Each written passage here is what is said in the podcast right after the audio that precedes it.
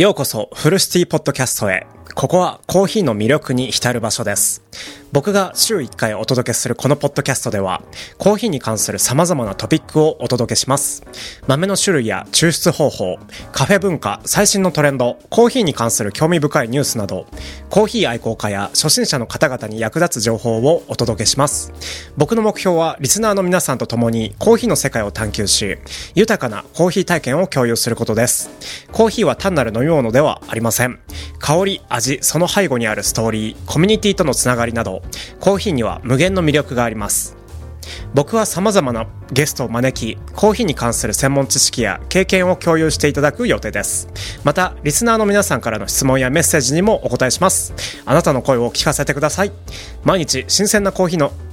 話題をお届けすることを楽しみにしています。フルシティポッドキャストにお付き合いいただきありがとうございます。さあ、一緒にコーヒーの旅に出かけましょうということで、本日のポッドキャスト、ポッドキャスト207話目、コーヒーの科学的な魅力、豆からカップへの科学的旅への準備。というね、あのトークをしていきたいと思います。コーヒーのね、知識を深めたい方へ、コーヒーの奥深さを探るために効果的なね、勉強法をご紹介します、今回。それが、あの、科学からの、あのコーヒーを、こう、解き明かしていくっていうものなんですけど種類とかあとは焙煎度合いの違いとか抽出方法とか味の特徴などコーヒーに関する幅広いねあの情報を学ぶためのねヒントをあの科学の視点からお伝えしていきたいと思いますコーヒーラバーから初心者まで誰でも役立つ勉強法をお届けします本日はねそうですねコーヒーのね基本成分からいきますか科学かけるコーヒーでねコーヒーの基本成分っていうねあの分野に到達するんですけどコーヒーに含まれる主要成分の中でも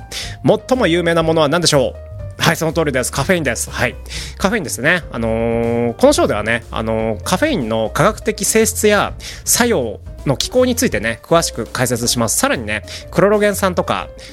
アイ、えーマイアアロイド。ちょっと言いづらいんだけど、マイアロイドなどのね、ポリフェノール化合物とか、糖質とか、あ、脂質ですね。あ、違うわ、糖質か。糖質とか脂肪とか、あとはアミノ酸などのね、成分についても探求していきたいなって思思ってます。そしてね、あのーまたね、あの、喋るんですけど、あ、もう本当にね、あの、コーヒーについては、すごい多岐にわたるので、科学の話になると、カフェインの話をします。じゃあ、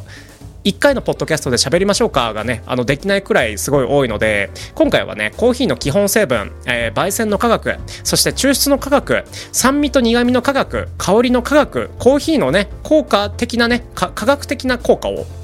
あのご紹介していってで今後、あのーそれらについてトークしていけたらなって思ってます。でねあの焙煎の科学っていうのはか科学っていうのは焙煎はねコーヒーの風味とか香りをね形成する重要な要素なんですよね。この、あのー焙煎の科学っていうねポッドキャストを作るとしたら焙煎の科学的プロセスとその影響についてね解説したいですね。焙煎によってコーヒー豆の内部でとあの糖質とかアミノ酸が反応していくことでメイラード反応とかカラメリゼーションっていうねあの反応が起こるのでそれについてももっともっともっと深く喋りたいしそのメイラード反応とかカラメリゼーションとかによってコーヒーのね風味や色が形成されてあの複雑な化合物が生成されていろんな味とか香りが出るんだよまでね喋りたいです。はい。今回はねまとめというか今回はまあ概要触りくらいなねあのポッドキャストで締めたいと思います。はい。でね抽出のね科学にね抽出と科学をねコーヒーの抽出と科学をこう一緒くたにするとそうですねコーヒーの抽出はね豆の風味を最大限に引き出すためのね重要なステップだということは皆さんご存知の通りだと思います。このねあの抽出と科学の分野では抽出の科学的側面にねあの焦点を当ててで水とコーヒー豆の相互作用どう水あのコーヒーの成分がどう水にあの移動していっているかとか水の中に入ったコーヒーの成分がどう逆にコーヒーに流れ出ているのかっていうねことにもねあの言及したいですね。適切なねあの抽出温度とか時間とかコーヒー粉のね引き具合などによる抽出のね、あのー効率性について解説したいと思います。またね抽出中に起こる物理的なプロセスや溶出されるね化合物についても探求したいですね。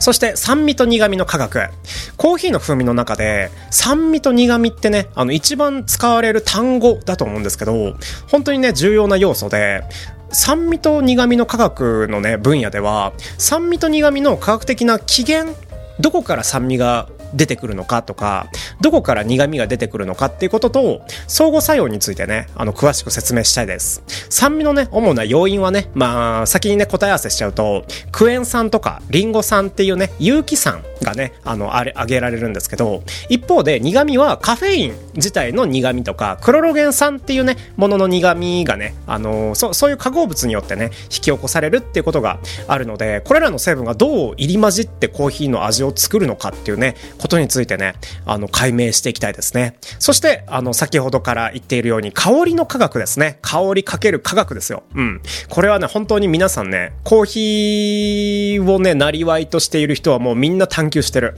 コーヒーの香りは、その魅力的なね、あの、コーヒーの魅力的な、あの、要素を引き出すものなので、香りの科学ではコーヒーの香りの科学的基礎についてあの基礎からねあの順を追って探求していきたいと思いますコーヒーに含まれる揮発性化合物とか芳香物物質がね、香りの形成にどのようにあの関与しているかっていうことをね、解き明かしたいんですけど、これ難しいですよね。僕もね、ちょっと勉強不足なので、香りの科学、コーヒーの香りの科学についてはね、あの、いろいろ一緒に勉強していきましょう。そして、コーヒーの科学的な効果ですね。コーヒーを飲んだことによって、体やあの脳にね、様々な効果をもたらす成分がね、あの、あるっていうことが分かっています。そのね、コーヒーの化学効果についてはね、あの、カフェインの、あのー、刺激効果とか、注意力の向上とか、抗酸化作用とか、エネルギー供給などね、あの、コーヒーの効果の、あの、科学的な基礎について、あの、ゆっくりと、ゆっくりと勉強していきましょう。うん。わかんなくなっちゃうから。そうね。そういう解説をして、またね、あの、摂取量とか、コーヒーの摂取量とか、個人差による影響についてもね、あの、考察していきたいなとは思いますね。はい。それではまとめとして、コーヒーの科学的探求は、あの、そのね、複雑な風味とか、効果のね、理解に役立つと思っております。豆からね、カップまで、あのー、そのね、科学的な旅、道筋はね、コーヒー愛好家やプロフェッショナルにとって貴重な情報源になるので、コーヒーの成分や科学的反応を知ることで、自分の好みに合ったコーヒーの選択、そして抽出方法の最適化がね、可能になると思います。科学的なアプローチを通して、より深く魅力的なコーヒーの世界に足を踏み入れていってみましょうということで、今日はこの辺りでポッドキャストを締めたいと思います。コーヒー愛好家の皆さんへ、フルシティポッドキャストへの質問やコメントをお待ちしております。コーヒー愛好家の皆さんにお知らせがあります。フルシティポッドキャストでは週に一度、コーヒーのことについてトークしていますが、僕はリスナーの皆さんからの質問やコメントをとても大切にしています。コーヒーに関する疑問や興味深いトピック、おすすめのコーヒー豆やカフェ、あるいはコーヒーにまつわるエピソードなど、どんなテーマでも構いません。僕はあなたの声をお聞きしたいのです。もしね、あのー、質問とかコメントがあれば、ぜひ下記の下のね、コメント欄に書き込んでみてください。僕はそれぞれのね、あのコメントに真摯に向き合って、フルシティポッドキャストでお伝えしたり、お答えしたり、エピソード内で取り上げたりすることもあります。あなたの声は僕のね、ポッドキャストをより豊かなものにするでしょう。共にコーヒーの旅を楽しみましょう。フルシティポッドキャストにお付き合いいただきありがとうございます。コメント欄をぜひお待ちしております。コーヒーライフを共に楽しむフルシティポッドキャスト本日のクロージングに参りたいと思います。今日もお聞きいただきありがとうございました。フルシティポッドキャストではコーヒーの情報ををお届けするだけでなくリスナーの皆さんからの質問やコメントにも大きな価値を見出していますあなたの声は僕のポッドキャストをより豊かにするものにし、コーヒー愛好家のね、コミュニティを広げるきっかけになります。僕はね、あの、毎日コーヒーの世界を探求して、新たなね、あのー、発見や魅力を共有することを楽しみにしています。もし質問で、あの、質問とかね、あの、コメントがあれば、ぜひ引き続きお寄せください。僕はそれぞれの、あのね、あのー、声に目を通して、ポッドキャスト内でお答えしたり、次回のね、エピソードで取り上げたりすることがあります。さあ、